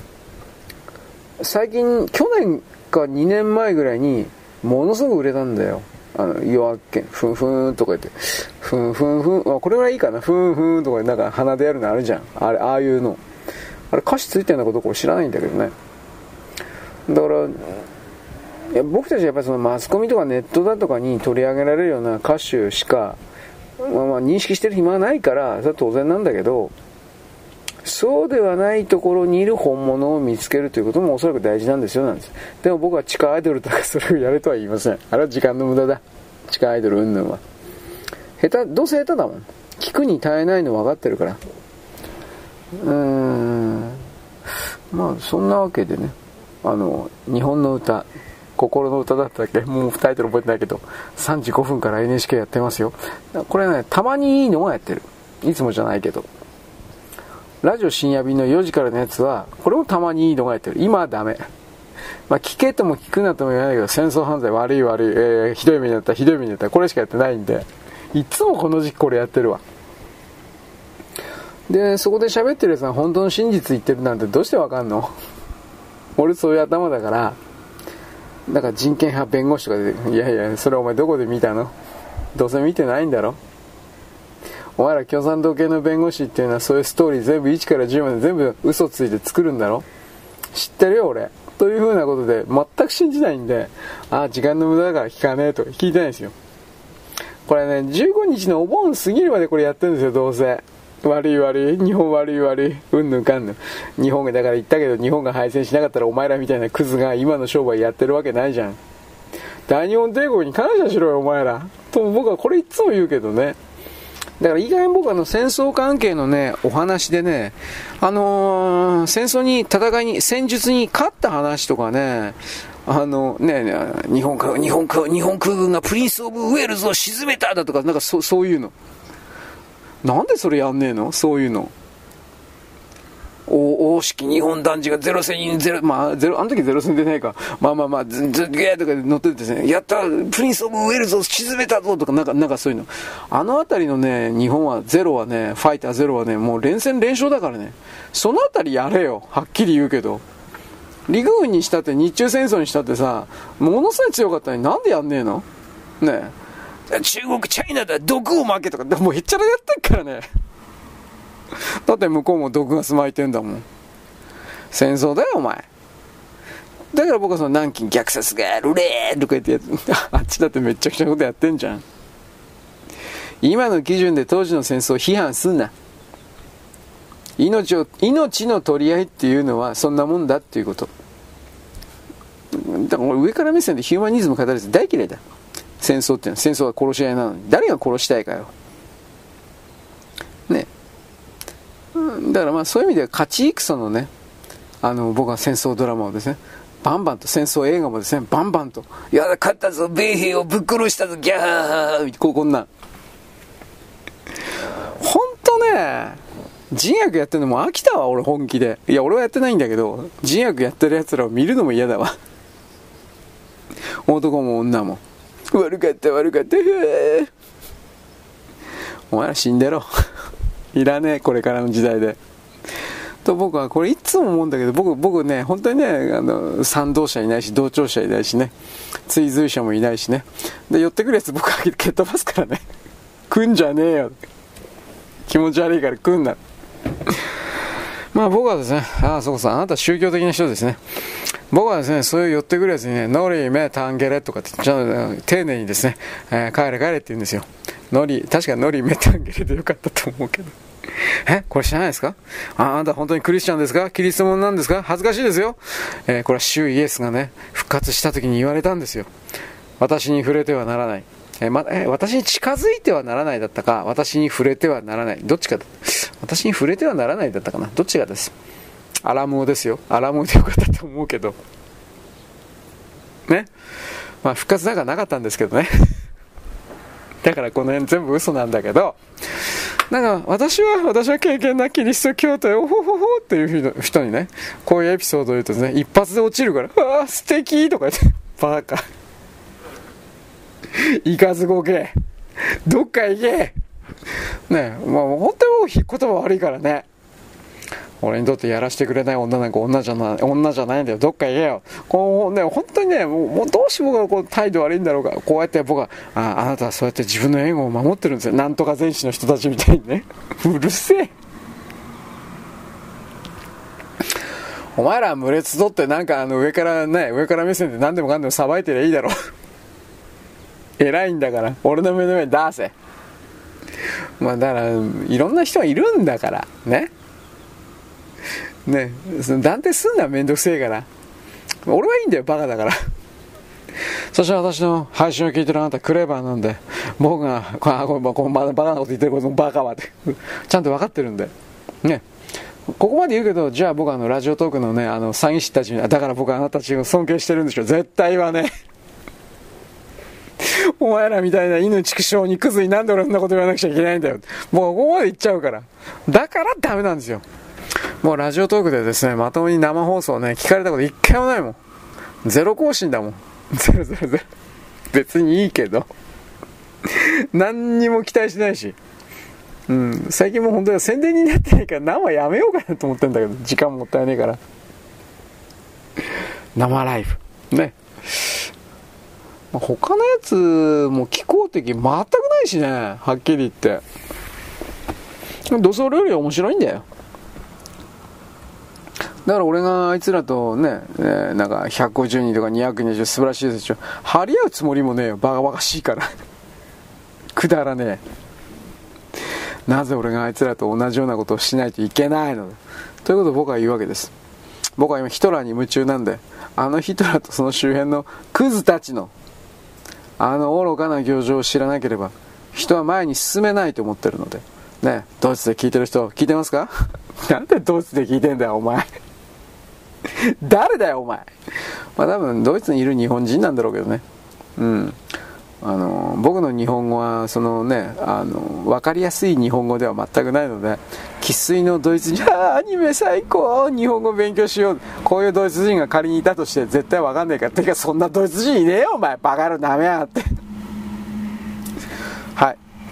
えー、アメリカとねドイツが何でか知らないの聞いてます。ひとり、多分ひとり、アメリカもひとりだと思う、何州だったか覚えてない、え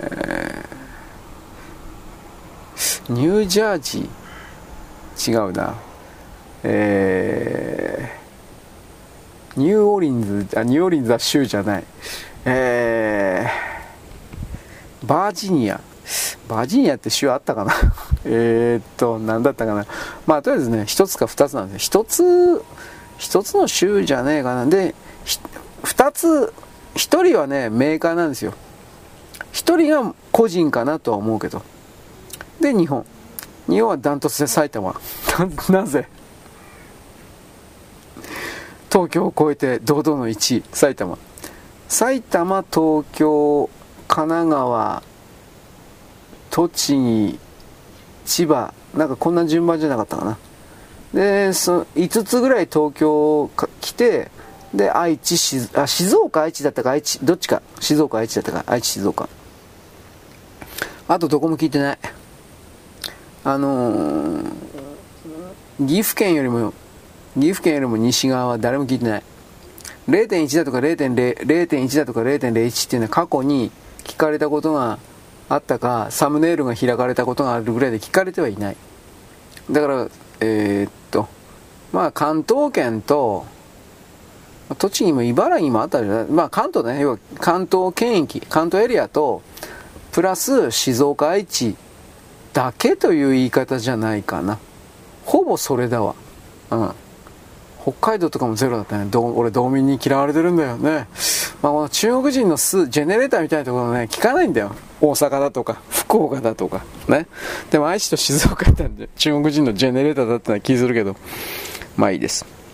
だから僕はつまりね、僕の、ね、あの配信聞いてる人はハイソサイティな人だけなんですよ。芋に転がして食ってるようなカッペは聞かねえんだよ、ね、こういうこと言うからダメなんだよ俺は。ということでね、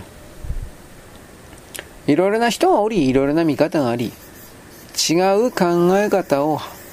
話してくれるような、そしてそれが許されるような社会構造、社会全体の雰囲気、空気、そういうものがどれだけ大事なのかということをあなたは時々思い返してほしいと思います、えー、謎のアプリアイバウンドだったかなまた忘れた、うん、これヨーロッパのやつ聞いてんのがね、なんかアプリで見つけたけどね、アップルポッドキャストがはち割 はちじゅうななパーセント、えーアイバウンドだったかな、まあ、なんか最近出てきたねポッドキャストをなんかあのダウンロードしたりするようななんか便利なソフト、あれ Linux なんかな、よくわからん、まあ、また覚えたら調べておきます。それ以外は Android っていうかあの Google かな、 Spotify、Google、 うん、Spotify はそんなに言うほどいなかった。ほとんど はちじゅうななパーセント が iPhone だもんね。びっくりしたよ俺ね。日本人 iPhone 持ってんだな、俺持ってないけど僕はね、僕はあの土方の現場で使うスマホなんであなたとは違うんですね。あのー、トランシーバーとかもついてるのでいやいやついてねえだろお前らバカ野郎ね。トランシーバーボタンで全国の友達と友達いないけど友達とね一発でつながるんですよ。あでもこれは別に普通のスマホでもね、あのアプリ入れりゃいいだけだから関係ないんだけど、僕はワンボタンでつながるんでだからなんだっつまあね、この土方専用の あ, あるんですよ本当に土方専用の、土方だけじゃないけど、まあまあ土方専用のスマホ本当にあるんですよ。でそれが周り持ってるやついないんですよ、うん、土方のやつは持ってんだけどあとトラックの運転手とか、いやこれ便利でええわとかあそうっすか確かに便利なんだけど、うん、まあ、あと行っちゃってるやつなんか業務用無線持ってるよね。うん、まあこれは置いといて、まあ、とにかく iPhone か、そうか、なんか、ということはやっぱその iPhone、いざ、俺のね、えー、マガエロさんのね、サイトもいつアカウント抹消されるかわからんので、この iPhone の人に配慮したようなことを考えたときに、いや、どうなんだろうな。配信だけに iPhone 買って、じゃあ iPhone ポッドキャストみたいなことやっても、すぐにね、登録完了しないんですよ、確か。結構厳しいんですよ。審査査定があるんですよ。Apple ポッドキャストって。長いのはね、さんかげつ、よんかげつ、ひどいの半年って書いてあったな。俺の場合は、俺でもやっぱよんかげつぐらいかかってなかったかな。さんかげつかよんかげつですね。よんかげつぐらい か, かもしれない。うん、だから、うん、どうなんのかね。いまだに、だから、アンカー、スポティファイでは、アップルポッドキャストに登録してないことになってるから、スポティファイって繋がってるのがよくわかんないよな、あの辺に関しては。うん。で、審査が厳しいって話です。アップルポッドキャストは。つまり今のアカウントをですね、あの、削除されちゃうと、アップルの人は一瞬で聞こえなくなるわけです。いや、それもちょっとやべえよなと。まあ一応 Google のポッドキャストで聞けるみたいだけどね。うん。でも Google もどうなのかな。まあ、各種一応ミラーサイトってなんか結構あるそうだけど、でもあれは Apple Podcast のミラーサイトだから Apple 本体で切られたらそのミラーサイトも全部い な, なくなっちゃうだろうとかいろいろ考えました。まあいいです、本当に長い話ばっかり、ね、眠たいからね、もうやめる。はい、そんなわけです。よろしく、ごきげんよう。